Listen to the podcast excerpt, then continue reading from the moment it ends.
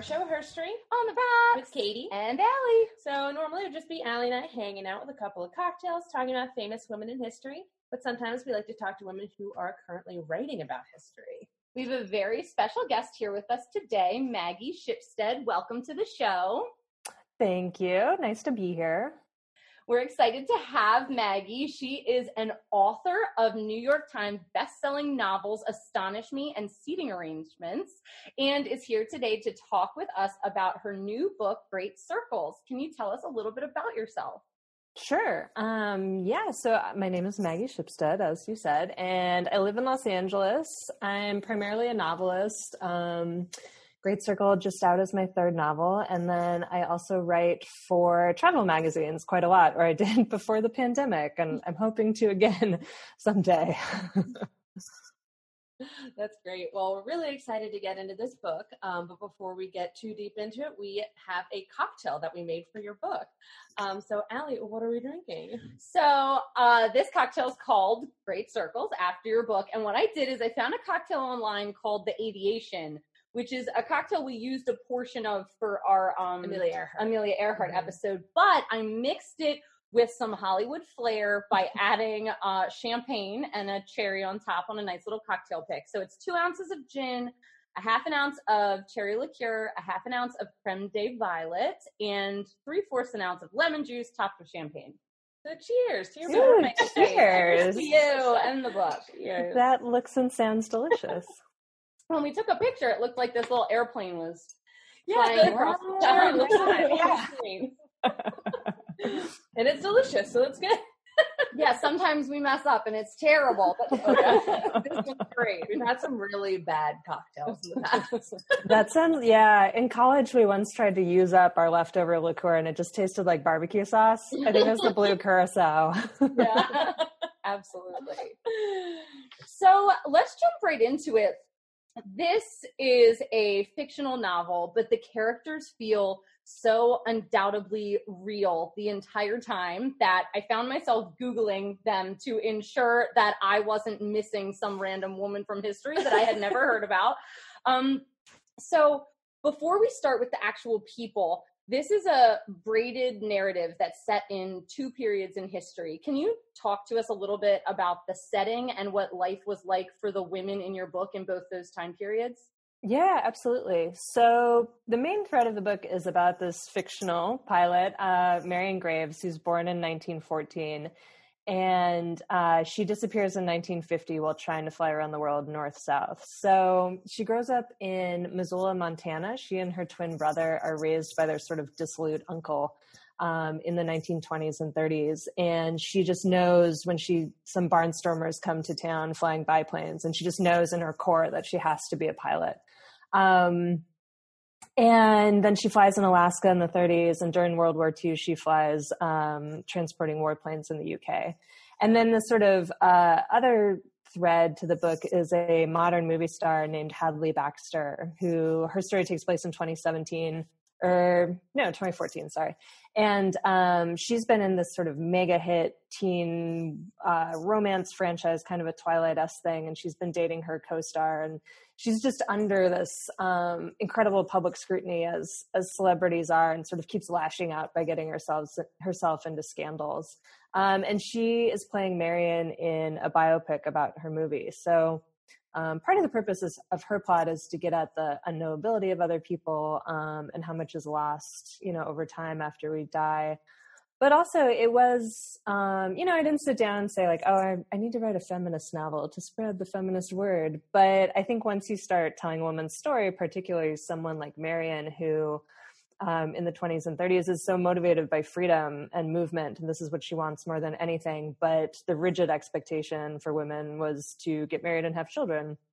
And so for her to lead an unorthodox life kind of takes constant vigilance um, and and some real sacrifices.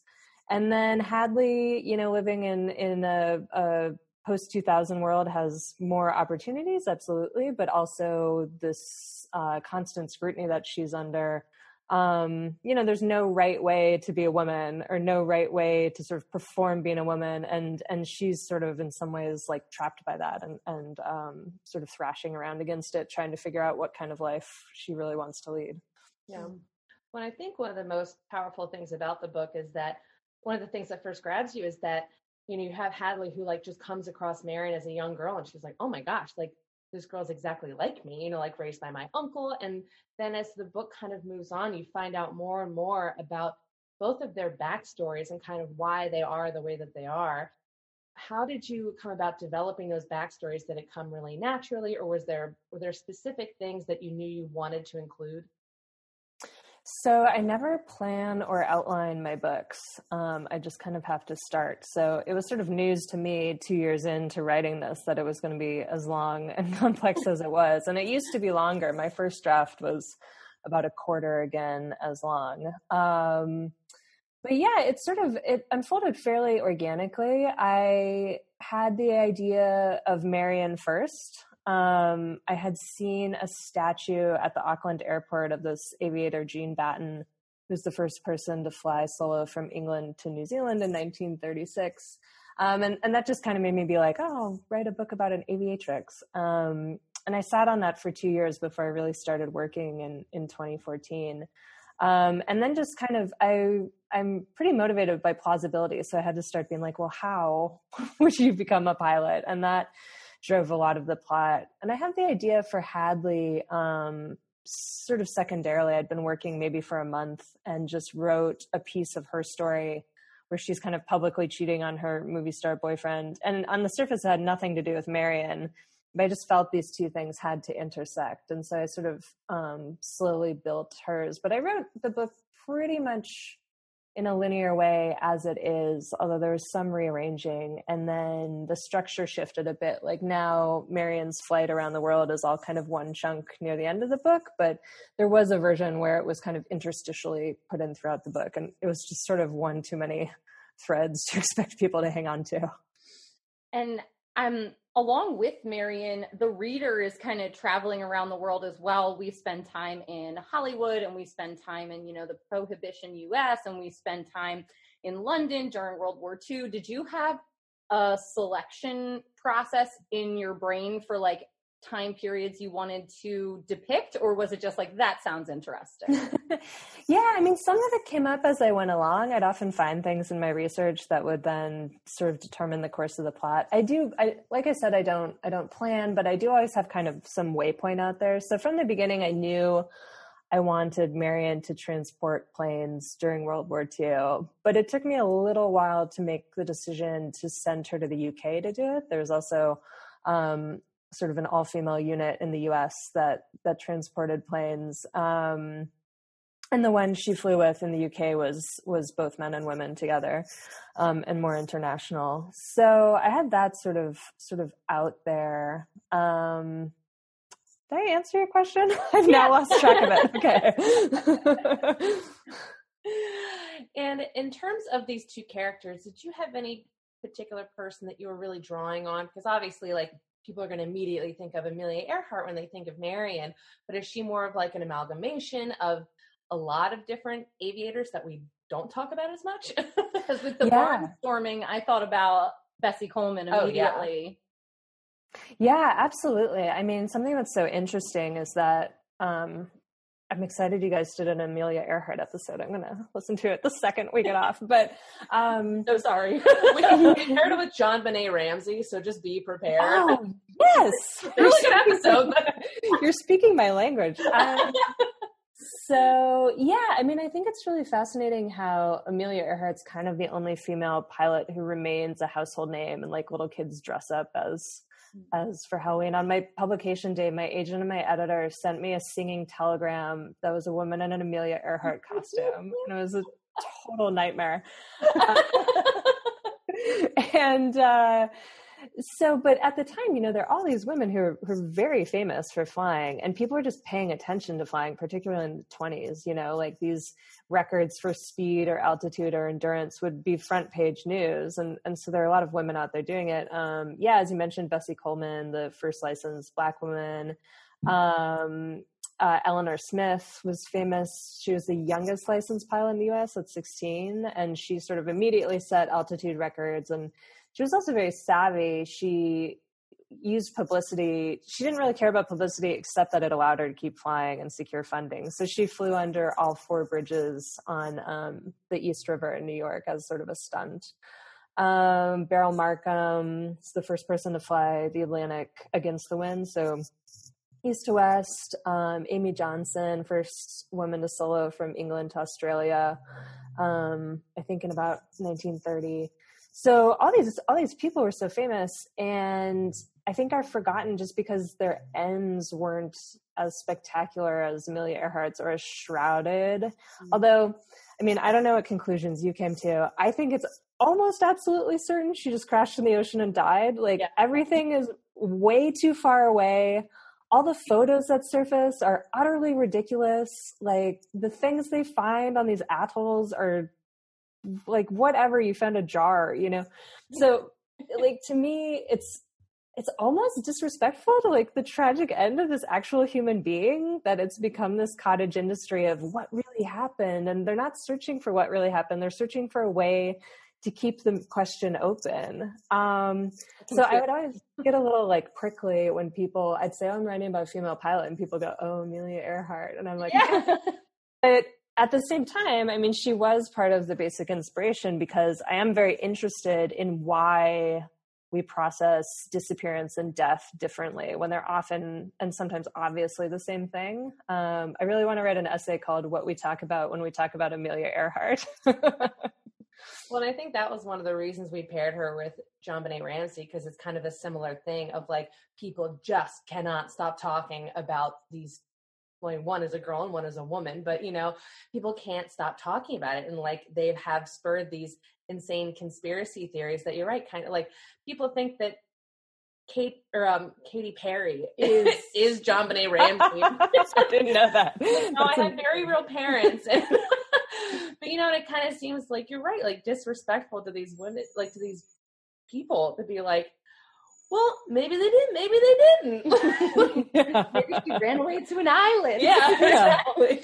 and I mean, in terms of Hadley, you you mentioned Twilight, and I kind of also got like a Miley Cyrus vibe and a Fifty Shades of Grey vibe. Was there were those the type of actresses that you were drawing on, like people who just have been largely disrespected for roles that they've chosen? Yeah, absolutely. Um, I mean, I was thinking of, of Kristen Stewart a bit. I don't, there was like a, a scandal that's now sort of gone away where she was photographed making out with the director of one of the Twilight movies when she was with Robert Pattinson. Mm-hmm. Um, yeah, Trump was very mad about it at the time. oh, that's right. Yeah, I forgot that aspect. Um, and I mean, I think you see it like in like in the Britney Spears documentary, where you, in retrospect, seen the things people say about these women with absolutely no compassion for their position or their youth or the unbelievable pressure they're under, and and I think, you know, if we make mistakes, um, it can be really hard to face recrimination from people we know, let alone from millions of strangers. So yeah, I was I was interested in kind of all of that that generation of of female movie stars and. um the the sort of ever shifting, ever constricting uh, spotlight on them. Mm, yeah. And so obviously we have a lot of women dealing with also just like ideas of womanhood. And one of the most interesting characters is kind of a, I mean, a, smaller character, but it's um, Marion's mother, who we have this kind of sequence in the beginning where she is a new mother and she does not want me and she's dealing with a lot of emotions. Did you want to make any specific point about postpartum depression and motherhood with this character? Because it's so relatable for women who have gone through that. Mm-hmm. Yeah, this character Annabelle, th- it comes so early in the book. I don't think it's really a spoiler to say is, is molested yeah. by her father, and her up. It's like, yeah, it's like you know, page like twenty five. Um, uh, is molested by her father, and and obviously is profoundly traumatized by this, and also completely, as many Victorian women were, just uninformed about sex or anything, is trying like left to her own devices to to make sense of this.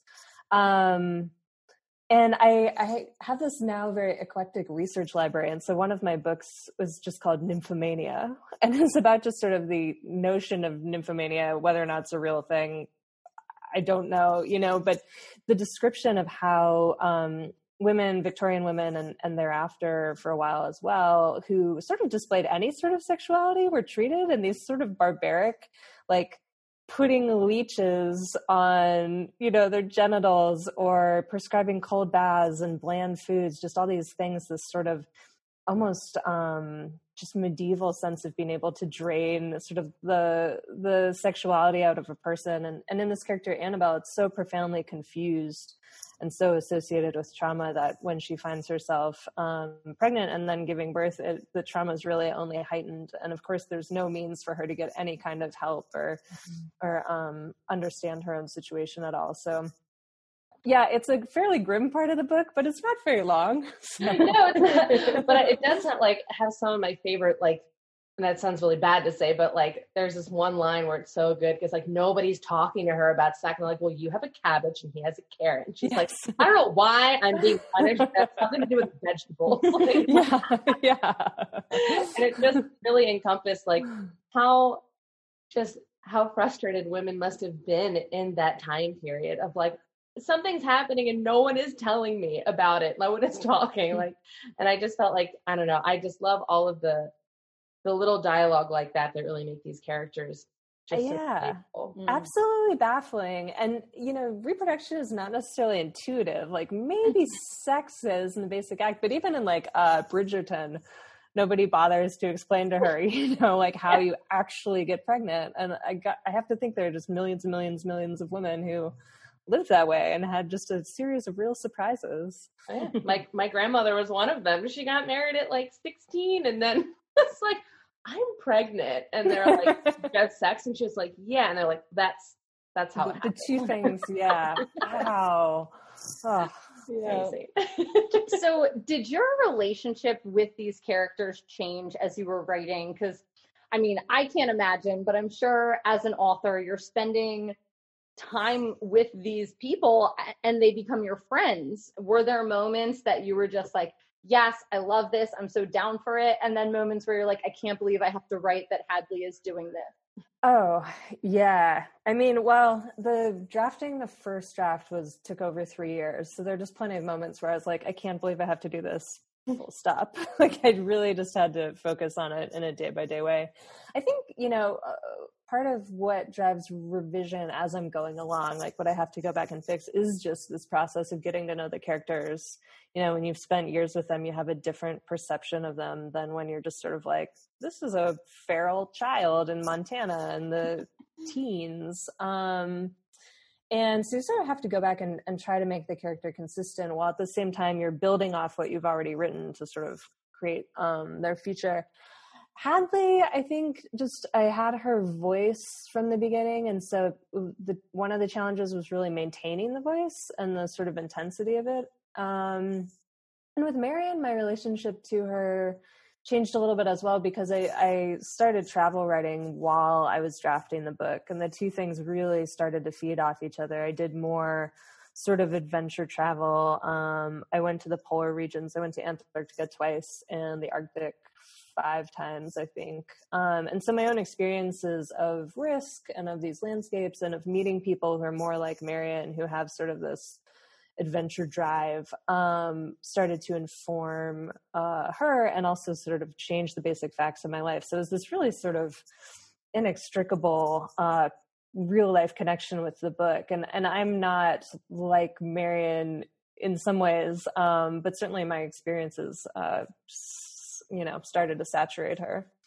yeah. yeah i keep um i keep like a little journal with sparklets which are we this other podcast that we listen to does it but like just phrases or words that stand out to you in your day and from um marion's flying journals i feel like i wrote down like 15 things. I was like what an interesting phrase. Well, and it kind of sounds like in the beginning, like you were doing your own travels, and then that was kind of informing Marion. But did when you were kind of developing her character and like where she would potentially go in her travels, did that make you kind of pick other places to go for research? Oh, absolutely. Yeah, I went both ways. I mean, sometimes it was coincidental. Like, I went to the Cook Islands before I really was writing the book just because I had a layover there. And then when I was picking her route around the world, which would have been this flight would have been difficult, almost impossible in 1950. And so, sort of, I had to be strategic about um, where she went. So they happened to be along this line of longitude. So great, you know, it had a setting. But like the the polar stuff, um, because I I conceived of her flight at the very beginning of writing, I was like, I, I don't know that I can imagine these places accurately. So I did really seek them out. Um, and so I'd pitch these stories to my magazine editors where I'm like, it's an abandoned wasteland of cold and darkness. and, and every once in a while, you know, one would go through and then gradually they learned that I liked these places. And so when one of those assignments came up, they'd be like, hmm, let's ask Maggie, you know? Um, so yeah, I, I was really really motivated to get there. And Antarctica, I wrote a modern love about how I got to Antarctica the first time. So if anyone's interested, they can Google that. um, I was dating someone who ran expeditions, tourist expeditions down there. Um, and then I went again on a on a more straightforward magazine assignment. Um, Wait, but, are you saying you've been to Antarctica not once but twice? I've been to Antarctica twice. Yeah. Have you met Ann Daniels? Or? um, but even with that, like when you go on a ship, you know, you see the edge of the continent, which is mm. spectacular and stunning and wants to kill you but I, I knew that in Marion's flight, the interior of Antarctica would come into play. And that's, you know, you can get there as a tourist, but it's just, it's prohibitively expensive. It's like tens of thousands of dollars. Um, and so, but I really wanted to see it. And so what I did was I had a story for Outside Magazine about our National Guard unit that does all our polar airlift. And in the northern winter, southern summer, they're in Australia or Antarctica and when the other season they're in Greenland um, practicing. And so I flew on a cargo plane from New York to Greenland. Um, and we were there for a few days, and then we landed on the Greenland ice sheet, which looks exactly like Antarctica because it's a perfect flat disk of white. You know, with this dome of sky over it, and such a simple image. But I couldn't have really like imagined the feeling of it, like just this strange, like you're can feel you're standing on the skin of the earth and you're mm-hmm. standing on thousands of feet of ice. And so something like that i just i really felt i had to see and then in the end i was really glad i did. Well that's why you had us all googling whether or not whether or not this is a real story because it re- i mean really yeah because i feel like you don't get those types of descriptions quite as on point if you haven't seen it often. And those are specific things that like very few people in the world get to see. And it really felt like, oh, this isn't someone who like Google image searched Antarctica and then wrote about it in a book. this is someone who really gets the um like you're right the emotion behind actually seeing it which is what you know this fictional character of marion would have been experiencing. Also in terms of sparklets i'm gonna have to name my never coming memoir spectacular stunning and wants to kill you. Yeah. i'd read it yeah i mean i would also never say that authors are you know morally obligated to go to the places they yeah. write about it is possible you know and of course it's a tremendous privilege to have had sort of the or have or finangled the means to to have seen these places and have the time which of course is also connected to choices i've made about my life like i don't have kids my parents take care of my dog yeah. but yeah it was it was incredibly helpful mm. so what um in terms of research on um pilots like was there a lot of research you had to do to make sure to get that right or have you always been like a fan of aviation? No not at all. Um i've never been particularly interested in planes.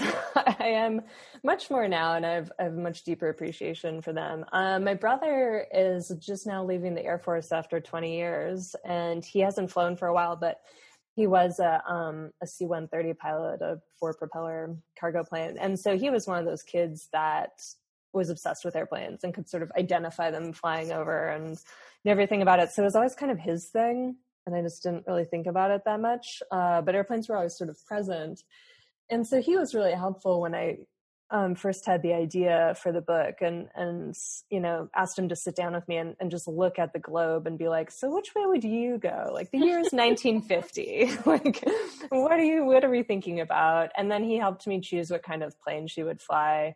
Um, and i had him read bits and pieces of it as i went. But um, primarily i just i read books you know? I read books by and about pilots. I read some te- more technical books like in, semi-instructional books for early pilots. Um, there are a lot of YouTube, of course, is a huge resource. There are instructional videos from you know uh, World War II or Cold War sort of pilot training. Um, I, as much as I could, I went for flights in weird planes. Like I um, landed on glaciers several times, is different than the ice sheet experience, but also just sort of that sense of an airplane landing on skis. It's really different. There are no brakes. You have to reverse the engine.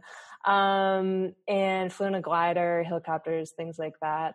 So I started to get a better sense of, um, I don't know, I think on a commercial airliner, you know, you're looking out the side and in these flights, I got to look at the front, which makes a big difference. And just sitting next to the pilots and seeing what they're doing and how every sound the plane makes is connected. Um, but I also came to appreciate just the incredible acceleration of technology that happened. Like Charles Lindbergh, you know, flies across the Atlantic in 1927 and basically like a basket with wings. Like when you see the Spirit of St. Louis and the Smithsonian, it's like impossible that someone would have flown across an ocean in it. But then he was present for the launch of Apollo 11 um, and was there. You know, I think there's some statistic that that launch, the amount of fuel used in the first second was more than the fuel he used on his entire flight. So just going from from one thing to the other in the course of one lifetime, I think is really um, moving. And sort of one of the preoccupations of the book was scale, both geographical and and, and time, and so that sort of played into it too. My interest in how flight kind of moved human history forward. Mm. Now, is there a part of the book that was really easy to write and you're like, I am breezing through these chapters? and was there a part that you were kind of slogging through of like, I just want to ignore that, but I know I have to do it eventually. yeah, I mean, I'd say the Hadley chapters, the movie star chapters, were the easiest because they're now, um, and I live in LA, and a lot of my friends work in Hollywood, and I was also sort of intentionally playing with um, Hollywood aspects of Hollywood that are already familiar. And I there's kind of a Me Too moment that I wrote before the Weinstein story broke, but I think you know something about the Harvey Weinstein story is like no one was surprised. It was both a huge bombshell and not a surprise at all. And I think there's a lot about Hollywood that's like that, like that feels like cliche, but is also true. Um, and uh, then the hardest sections to write were always the historical or technical ones, and and they just kept arising. Like I would decide that Marion's brother Jamie would be in the Aleutian Islands in World War II, and then I'd be like, "Oh no," you know, go online and find some used, you know, self-published memoir about that the Battle of Attu or whatever, and um, sort of start piecing it together. Or I just, you know, think about a house in Missoula in the 20s, and then it's like, would it have had a bathroom? Would it have had electric lights? Like all these little details that i don't want to assume. Um, so i was just endlessly trying to track those things down. And and it was just you know all the historical stuff writing that was like swimming against the current. Um, but on the other hand i would come across things that would then spark something else and be interesting and exciting. Like to use Marion's brother as an example again, I didn't realize that there were um, combat artists earlier. I never thought about it in World War II and came and and and later conflicts. Um, I came across it a documentary. And so every branch of the armed forces recruited artists and gave them this mission to capture the spirit or essence of war by whatever means and just sent them out kind of wherever they wanted to go and they made these paintings and drawings and um, many of them are really spectacular. Mm. yeah well i noticed that the dedication in the front was to your brother and i was going to ask why but you told us. Yeah. It's really sweet. Does he know that yet? Has he read it the whole thing He is reading it now, I think. Um, he we waited till it had the hardback, but yeah, he I showed him the dedication when it went into page proof, so it was all typeset. I think, um, yeah, it really touched him. I did a, a book event the other day on Zoom, and one of the last questions was like, tell us what you think about sibling like love between siblings and i just like couldn't keep it together. I was like oh, oh yeah. it's a really nice thing. Yeah. As sisters of brothers here. I'm like really holding out that my, my last brother is getting married is going to ask me to be his best man I mean, just send him the link to this. it's okay. His fiance will listen. Yeah. So, where can people find you? Where can they find this amazing book? I'm sure at this point they are ready to just jump in to these two ladies in their lives. Um, well, the book is available pretty much where books are sold, um, particularly at your local independent bookstore or bookshop.org. Um, but all the other large, large retailers are exist. Um, I am online. My main social media presence is Instagram, where I am at Shipstead, just my last name. Um, and then I have a website that's also just my name, www.maggieshipstead.com. And that's where a lot of my travel writing is, um, more information on the books and some videos and other fun stuff. Perfect. Well, we're so excited for everybody to go out and buy it. I actually was walking through Target last night and I saw your book on the shelf. oh heck yeah, nice! oh my gosh! I was like, I'm talking to her tomorrow. I had like a little like celebrity moment. I was like, I can't believe it. So, so I bought my hard copy last night, even though like I had a digital have a copy. I love it. Buy that hard. Copy. I was really excited. So uh, we can't wait for everybody to go and read it. And we're just so thankful for you for sharing your time and your stories with us. It was just such a blast. Oh, thank you. It was a joy.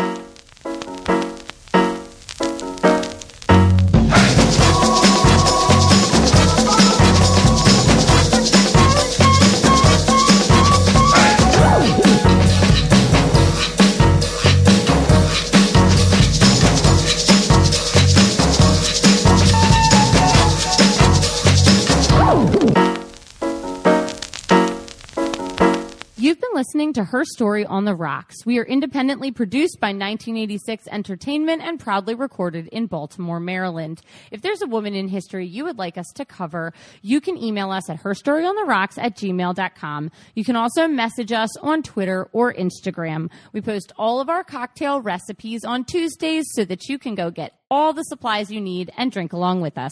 See you next week. Bye.